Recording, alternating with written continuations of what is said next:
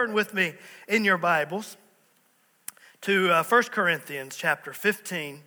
Uh, we'll start there in just a few moments. 1 Corinthians chapter 15. So good to see you in the house of the Lord today. Thank you for being here. Beautiful congregation this morning. And God is with us. We're going to have a very special announcement at the end of service today. I'm going to be introducing you to some wonderful people and just something that I am just thrilled, thrilled, thrilled about. So you'll just have to wait until the end of service to find out. I also want to make another special announcement. Help me get the word out. Starting next Sunday morning. Everybody say, next Sunday morning. It's a lot to say at one time, isn't it? I usually give you one word. I should have just said. But we're going to kick back off our um, children's ministry. Um, we'll get details out exactly. I think where it's going to fall is uh, there's certain regulations. We cannot do certain things yet. Uh, and we have to be very careful with what we do try to, uh, to do. Uh, so I think it'll be potty trained up at first. So uh, those of you on the verge, you uh, get, get to work. Get your little sticker chart or something, right? yeah, that's right. but we're going we're to start it back off with uh, those who are potty trained up through the fifth grade. So that will be open to all of our existing children here at the church or anybody you may know of that uh, needs a good children's church. Uh, if a parent or guardian feels um, nervous and wants to stay with the child, they can do that one, one parent, one guardian. We don't want it to turn into a, uh, like a hangout. If, is that fair enough? You know what I'm saying? But like if, if one parent wants to stay with, with a child or something and that makes them feel more comfortable, then um, that'll be allowed and that'll be welcome. Uh, and it will be outside under the pavilion. So uh, some of that is for a creative streak, and we didn't get because of the pandemic. We didn't get to have you know Bible school. They haven't been able to do things for a while. So we're going to have it outside and do some creative things. It'll be during the 11 o'clock service only, just at 11 o'clock, out under the pavilion. We have some new picnic tables that are coming that we've ordered, and uh, we're going to set it up really, really nice. And uh, Pastor Jacobs already put up a nice screen up on the uh, on the wall, and he created what he called the Corona cart, and it has uh, balls and a temperature check. We'll check their temperature as they come in, and and different things. We're going to make sure everybody's safe and socially distanced and um, all those good things. So, next Sunday morning, 11 o'clock, help me spread the word. I'm excited about that. Amen? So, thank the Lord for that. The uh, online videos that Pastor Daryl and and Miss Pam have been doing. Those are going to continue on. And haven't they been wonderful? Say amen. So uh, those are going to continue on. They'll be online as well each week because we know that not every child or family will still be comfortable coming back just yet. Um, and we respect that, you know? We respect that. And, and we went into this as we opened back up in June. Uh, I think we've completed two solid months back. We knew that different people would see this situation differently. And you know what? It's okay. It's okay. You know where we have to believe? We have to believe the same right here with the Bible. But you know what? If you see this differently, some people in our congregation feels like that the schools should stay closed and some feel like they should stay open. And you know what? We all have a right to our opinions. And we're probably all a little bit right and we're probably all a little bit mistaken. Is that okay? Is that all right? You know, and let's just stay unified and not get mad at each other because we might disagree on any number of things, but we agree on one thing, and that's this word right here, isn't it? And on Jesus Christ. And that's all, that's all that matters right there. So we're going to get through this. But thank the Lord. You all have been so patient, so kind, so wonderful. This church body has been fabulous throughout this whole ordeal. I, I read things, there's a private ministers group online of um, ministers, our Church of God ministers in the state, our sister churches. And I see posts and comments and things from some my colleagues about, well, if we do this, we're going to make these people mad, and if we do this, we're going to make these people mad. And, and, and they're navigating things, and I think, you know what? I haven't had to deal with any of that because you all have been so loving, so respectful, so accepting and appreciative of anything we've tried to do. And I appreciate that. That means a lot. That means a lot. And it speaks volume to this church. Speaks volume to the shepherds that you had for 27 years. Amen. That loved you. And, and, and uh, all right, I need to quit rambling and going on, but it things good. God is good. I'm just happy to be here. Sometimes when I'm around my colleagues, I just have to shut my mouth because I think you got to quit bragging about this church and all these people here. So um, everybody doesn't have it as good as I do, so I have to be have to be mindful of that. Would you look with me, 1 Corinthians chapter 15. We're going to preach this morning, continuing on with the road trip with Jesus. Would you, before we start this scripture this morning, I got a message. I want us to pray together and we'll preach. Um, a young man in the community that is missing right now. And I uh, got a message from his mother this morning and, and wanted uh, prayer for him. Um, he's been having ongoing issues, and, and it's a scary situation. And so um, she asked for it to remain confidential as to who the young man is. But would you bow your heads? Can we just pray for his safe return and pray that God would get a hold of his heart and his life? Lord, we pray for this young man this morning. Lord, uh, it's a scary situation, a heartbreaking situation. Lord, a young man that's been gone since 10:30 last night. Lord, you know exactly where he is and, and what's going on. Lord, would you, one, help them find him? And two, would you help him find his way? Lord, uh, his way to Jesus Christ and his way to a better life, Lord, and all the things that the enemy has tried to do to destroy this young man. Lord, that you would help him realize how loved he is and how cared for he is, but, but also, Lord, that you have a plan for his life, a purpose for his life. And Lord, we pray for his safe return. We pray for his return to you as his personal Lord and Savior, and that you would do a great work in his life that can only be done by the Holy Spirit. Lord, that you would just move. And as our church prays together in faith believing, Lord, do a work and bring him home and, and bring him to you. In Jesus' name we pray. Amen. Amen. Thank you for helping me pray for that young man this morning. I want to preach to you a, a title Road to Damascus. Road to Damascus. And if you look with me at 1 Corinthians 15 3 8, we've been on this road trip for several weeks now, and we have two more stops in this series, or two more stops on the road. Next week, we'll be preaching about the rapture of the church. I still believe that Jesus is coming again. And then a week after that, we're going to preach about the second coming of Christ. And how many knows those are two different things? But they're two glorious things, and as children of God, we're going to be part of both of them. So those are our last two stops on the road trip that we're, we're going to take together and finish up. I have enjoyed this series personally, maybe more than I've ever enjoyed any series that I've ever preached in my life. I have just loved studying these things and, and, and, um, and communicating them to you. But this morning, look at verse, uh, 1 Corinthians 15, verses 3 through 8. And this gives us a good review of where we've been in the series, but it is also talking about a gentleman who we're going to take a ride with this morning. We're going to take a ride with a gentleman who was named Saul, whose name was changed to Paul. You know the Apostle Paul, who wrote most of the New Testament. Well, we're going to take a ride with him this morning. Look with me at verse 3. For I delivered to you, this is Paul t- talking to us, first of all, that which I received that Christ died for our sins according to the scriptures, and that he was buried, and that he rose again on the third day. Can I just get an amen right there? That's the bedrock. Remember, a few weeks ago we preached that Jesus is alive, Jesus has been resurrected from the dead. It's one of the foundational points of our faith and that he was seen of Cephas and then by the 12. Remember, we talked about him being seen on the road and how their hearts burned within them as he talked to them by the way. Then Jesus was seen by the 12.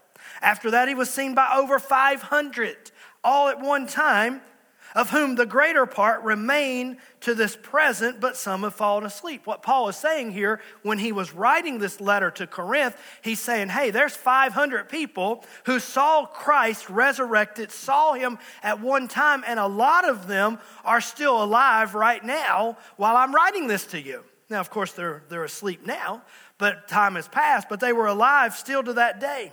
After that, he was seen by James and then by all the apostles. And then, last of all, and here's where our road trip takes us today last of all, he was seen by me, Paul, as one born out of due time. He's saying it seemed like I was born a little too late. I wasn't in all the initial action of everything, but Christ chose to appear to me a little bit later. We're going to see that this morning in our sermon. So we're on this road to Damascus. And if I, if I can say it this way this morning on the road to Damascus without sounding corny, or, or kind of weird, but if you look at Damascus, you could say it this way demask us. Demask us. Wouldn't you like to be demasked this morning? Well, I want to try to preach a sermon to us today that I hope will demask us on the inside. I say, Christ, demask us again. I say, Christ, reveal yourselves to us again that we can take off the mask that are hiding us from you. Christ, reveal yourselves to those around us so that the mask will not hide them from you or you from them any longer. I'm so tired of these masks. Can I get a witness? but we need to be safe. It's a covering. A mask is a covering, a mask is a disguise. You know, one thing I do think about the, the mask sometimes is when I'm out and about, I think, you know, if I see somebody, I don't really have to worry about my facial expressions too much. If they try to say something funny, I don't really have to smile. They don't know if I'm smiling or frowning. so sometimes it's good. It's a disguise sometimes, it's a covering. Sometimes people will wear a mask as amusement, sometimes to terrify someone else, sometimes as a way of concealing. But in a spiritual context, if I'm wearing a mask, spiritually speaking, that's not good. Talking in the spiritual now, talking in our relationship with Christ, if I'm wearing a mask and I'm trying to conceal things from other people, and most importantly, if I'm trying to conceal things from God, I need to get on the road to demask us. You see, a mask hides, but Christ reveals. What does Christ reveal? First, he reveals who he is, but he also reveals who we are. But the good news is, if I can take that and put it all together, he'll who, reveal who he is. He'll review, reveal who I am. He'll put that together and he'll reveal who we should be, which is a new creation in Christ Jesus our Lord. Anybody become a new creation in Christ? Anybody know what I'm preaching about this morning? So, as we're on this road this morning, I, I want us to do some things. First, let's do this. Let's check our driving record. You already know from me um, mentioning this many times before, I don't really want you to check my driving record. I've had too many infractions. I have seen the blue lights too many times. And he has written the ticket too many times. And I've tried to get off the hook too many times. So I don't want you to look at my driving record, but maybe we should look at our own driving records a little bit this morning. And the first person's driving record I want us to look at is this man who was Saul, who was renamed Paul. Saul, who persecuted the Christians, who became Paul, who was one of the greatest Christians and apostles in the history of Christianity. So we're going to pick up a hitchhiker. Ever hitchhiked? Not me.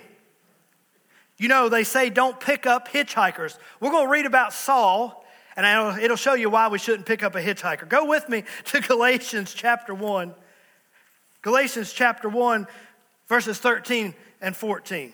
I've got a lot of scriptures this morning just to kind of look at together. Galatians chapter 1, verses 13. There they've got it. I had it marked with a paper clip and I couldn't find it. Galatians chapter 1, 13 and 14. Here's Paul. Here's Saul, this man that we're going to hitchhike with this morning on our road trip.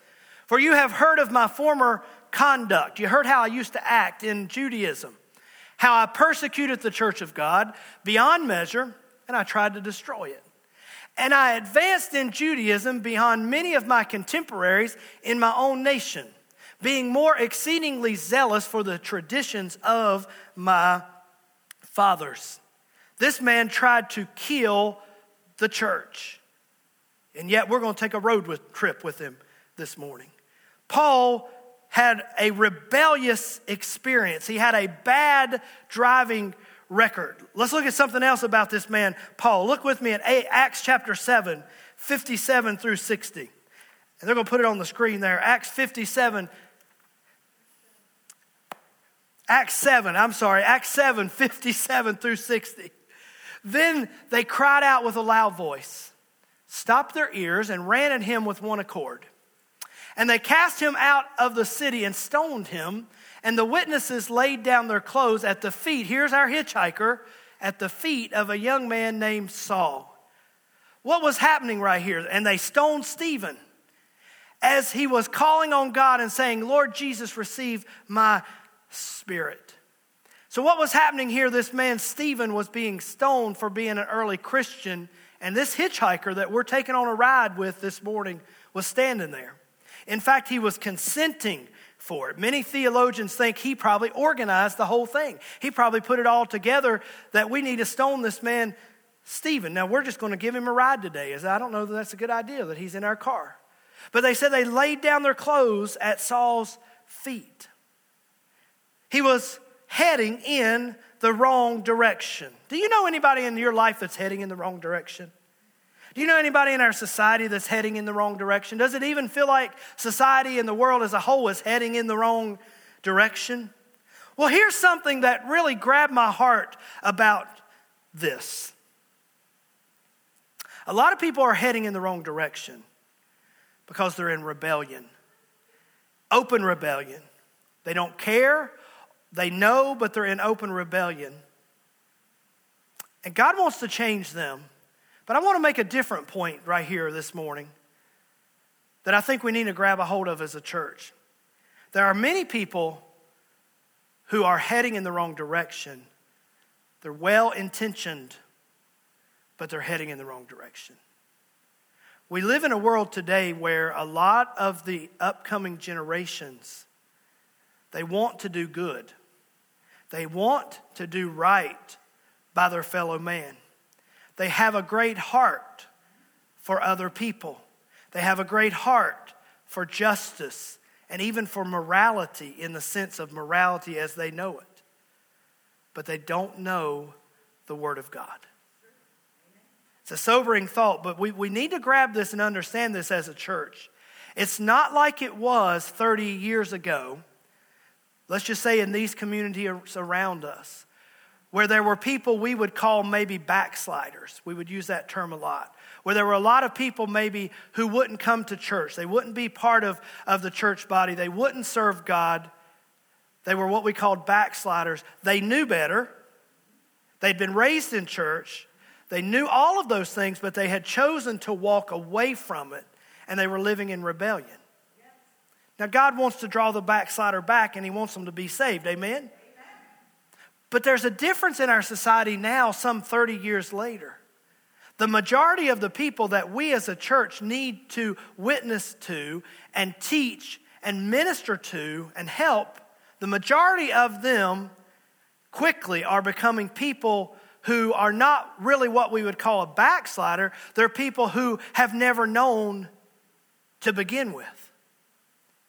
And they're people who are living, many of them are living this term I put in the notes. They're living well intended lives. They have great intentions. They want to do good. It has been said, I've done a lot of reading about the millennial generation. It has been said the millennial generation wants to make a difference. They were born 1980 and up uh, until the next generation. They want to do good things, but they don't know God, many of them. And many of them have not, most of them have not been raised in a biblical background. So in their minds, they're not living in rebellion. In their minds, they're just living in what they've always known. What needs to happen? The mask needs to come off. I'm preaching all right this morning. I know what's on my heart. I don't know if it's coming out.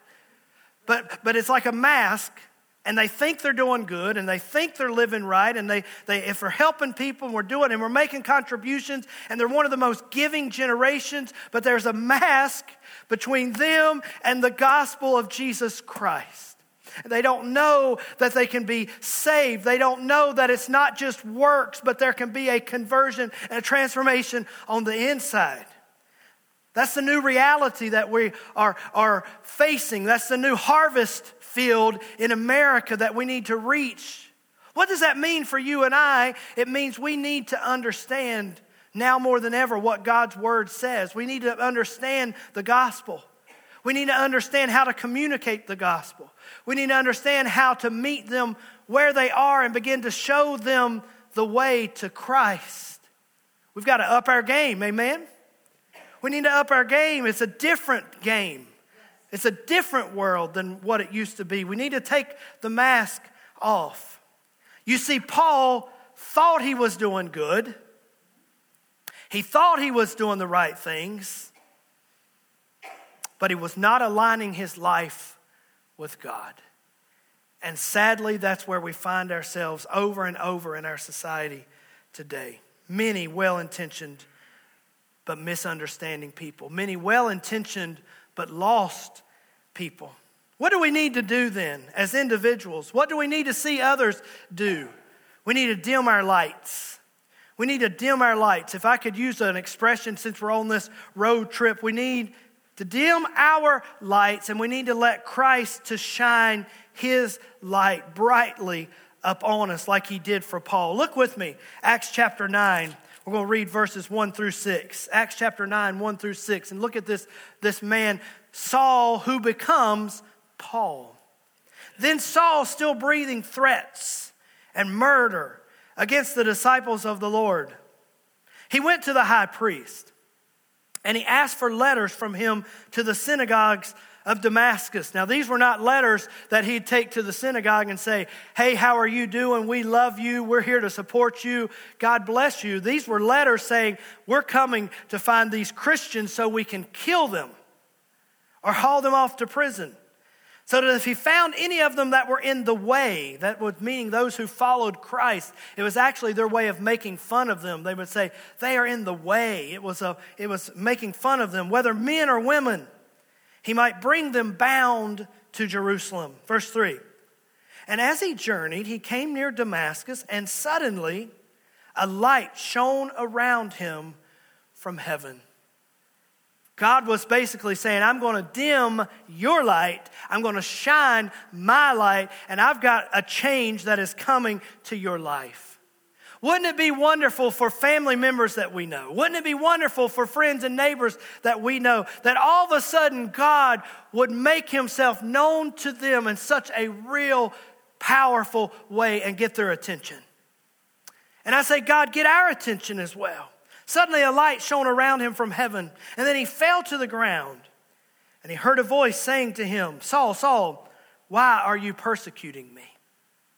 See, we're on this road trip to Jesus and right here we see Jesus appear. Jesus is already, as we preached a few weeks ago, ascended to the Father. He's already at the right hand of the Father. But here he reveals himself and shows himself to Saul, and he says, Why are you persecuting me?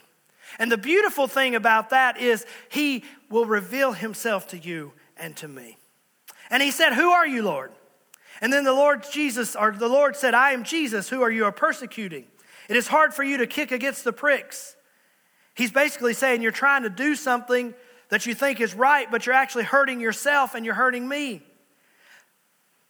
So he, Paul, trembling and astonished, said, Lord, what do you want me to do? Lord, what do you want me to do? Paul, at that point, or Saul, who becomes Paul at that point, embarks upon what I called in my notes a conversion experience. I still believe that we must be converted. We must be, let me say it this way, born again. Do you believe that this morning? Do you believe and know that not just living a good life will take us to heaven? Not just saying, I believe God will take us to heaven. We must be born again. We must have a conversion experience. There's a term that's floating around right now in our world that's called cancel culture. I don't know if you've heard that term or not, but it's, it's called cancel culture, and they're saying we need to have a cancel culture and, and certain things need to be wiped out. I'm not here to talk about that this morning. I tell you the kind of culture that I know we need is a conversion culture. If anything needs to have hashtag something something, how about this? Hashtag conversion culture. We need a conversion culture. We need, again, to see men and women to leave their lives of sin and give their hearts and lives to Jesus Christ.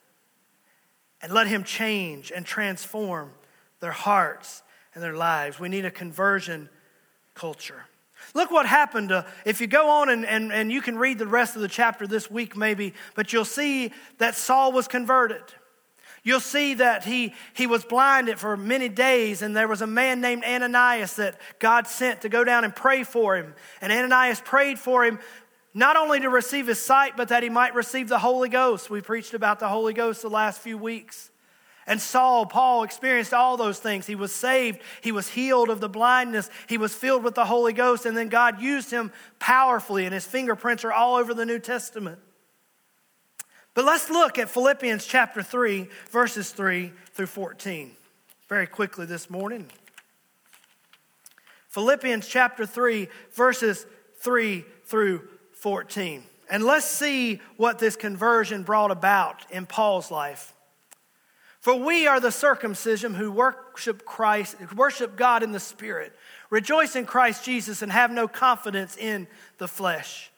Though I also might have confidence in the flesh, here's Paul telling about his backstory. If anyone else thinks he has confidence in the flesh, I more so. Circumcised the eighth day of the stock of Israel, of the tribe of Benjamin, a Hebrew of the Hebrews, concerning the law of the Pharisee. He, he did everything right, naturally speaking. He did everything right, Judaism. In fact, he excelled, but he didn't know Christ. Look at verse 7. But what things were gained to me, these I counted lost for Christ. Yet, indeed, I also count all things lost for the excellence of the knowledge of Jesus Christ my Lord, for whom I have suffered the loss of all things, and count them as rubbish. One translation says dung, that I may gain Christ. What am I preaching about? A conversion experience. I want to ask us this morning have we had the type of conversion experience with Christ where we've looked at ourselves and we've looked at our lives and we have said, everything I have accomplished up to this point is worthless compared to my relationship with Him? Have we had the kind of conversion experience in our lives where we look and we say, everything that has been behind me, everything I have, everything I have aspired to be, everything, none of that is important anymore except for Christ and Him being in my life and Him taking my life and now making it what He wants it to be a change, a conversion. Can I just preach right here and can I tell us today that just coming maybe to an altar and having a little experience and then turning around and easing our conscience, but then going out and there no change come in our lives, that's not a conversion experience. But when we truly have a conversion experience with Jesus Christ, as the Bible says, old things pass away and all things become new. Have we had a conversion experience? Are there people in our lives that need this conversion experience where they can say with Paul, everything that I count it gain, I count it now as loss. It's not important anymore. I want to gain Christ. I want to follow him. I have, we used to sing that little chorus I have decided to follow Jesus. I have decided to follow Jesus. I have decided to follow Jesus. What did it say? No turning back, no turning back.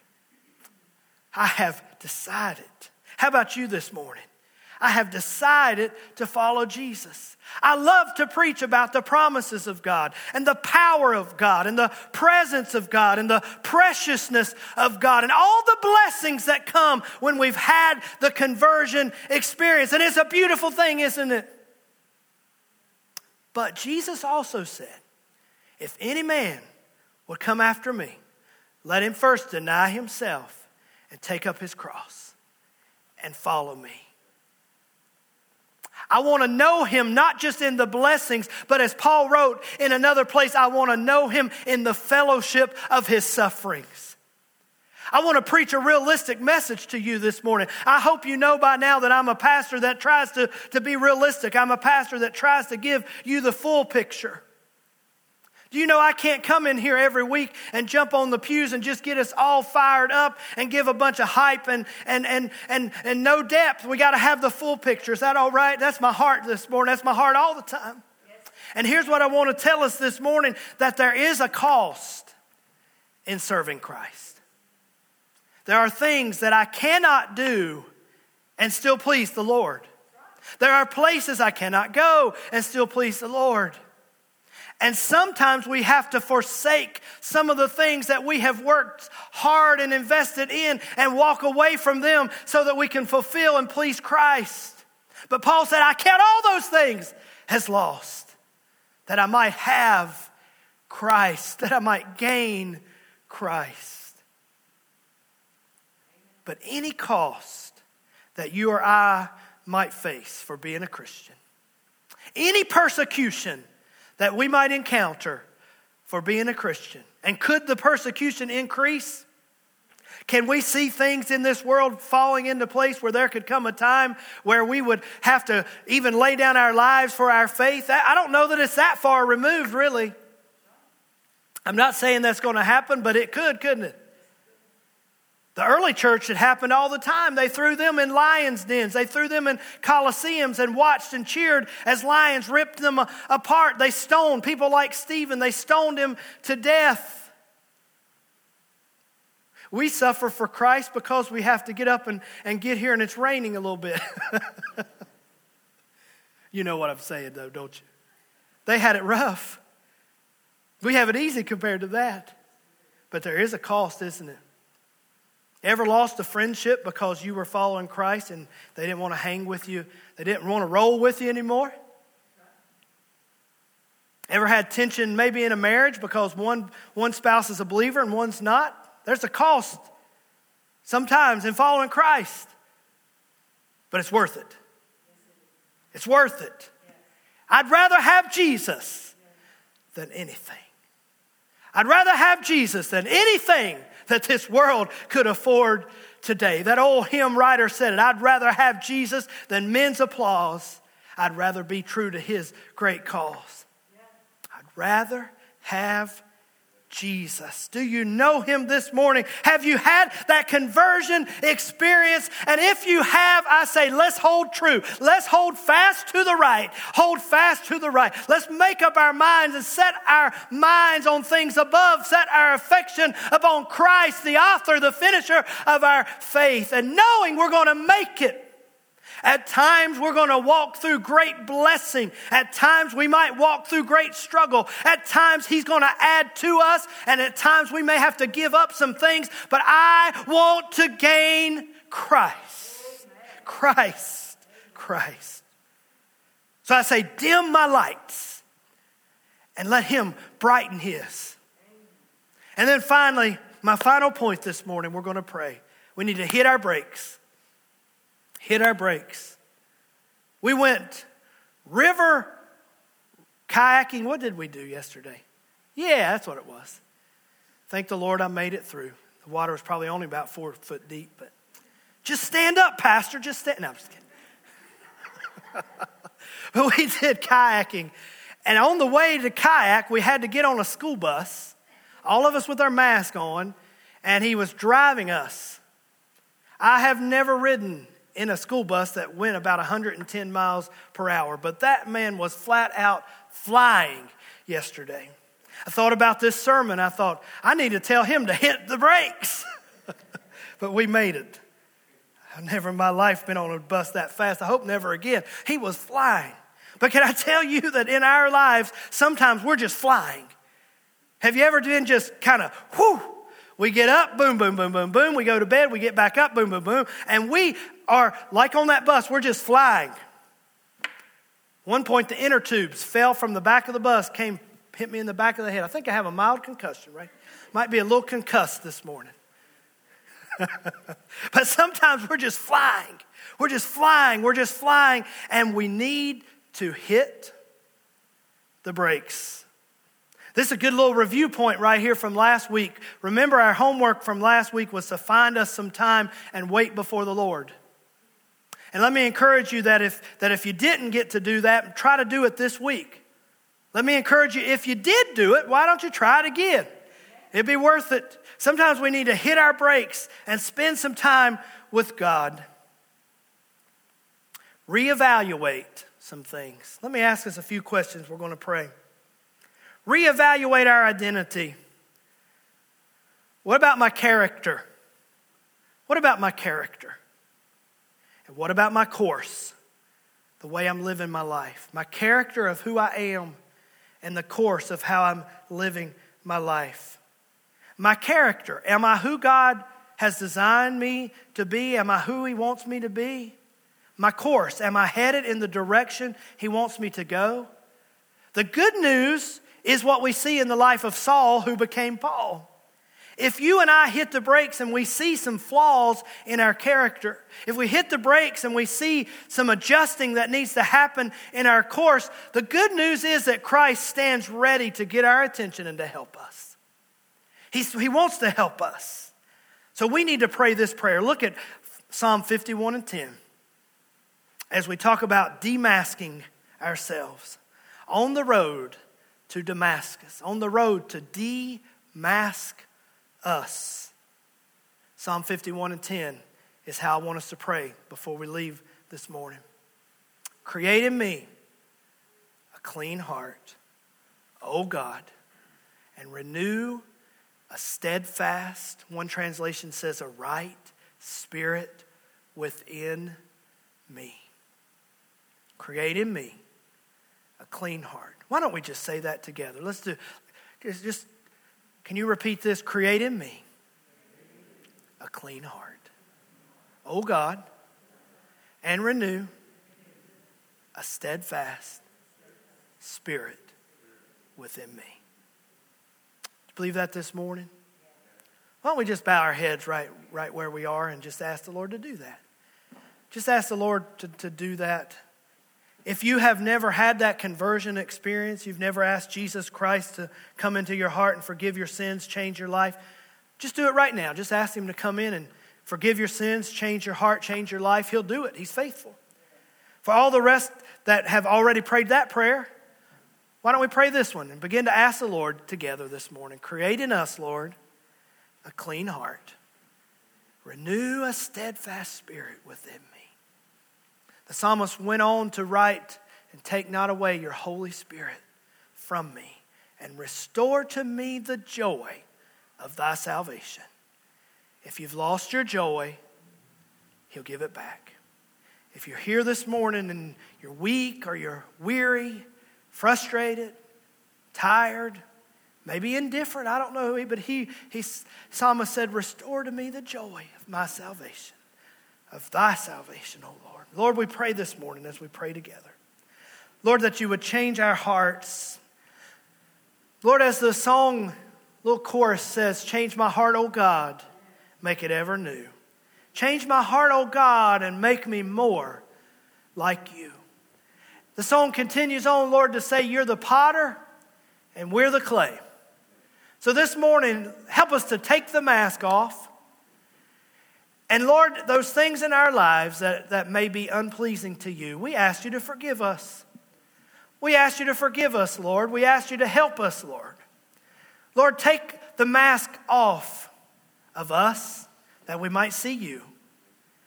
Create clean hearts, steadfast spirit, right spirit.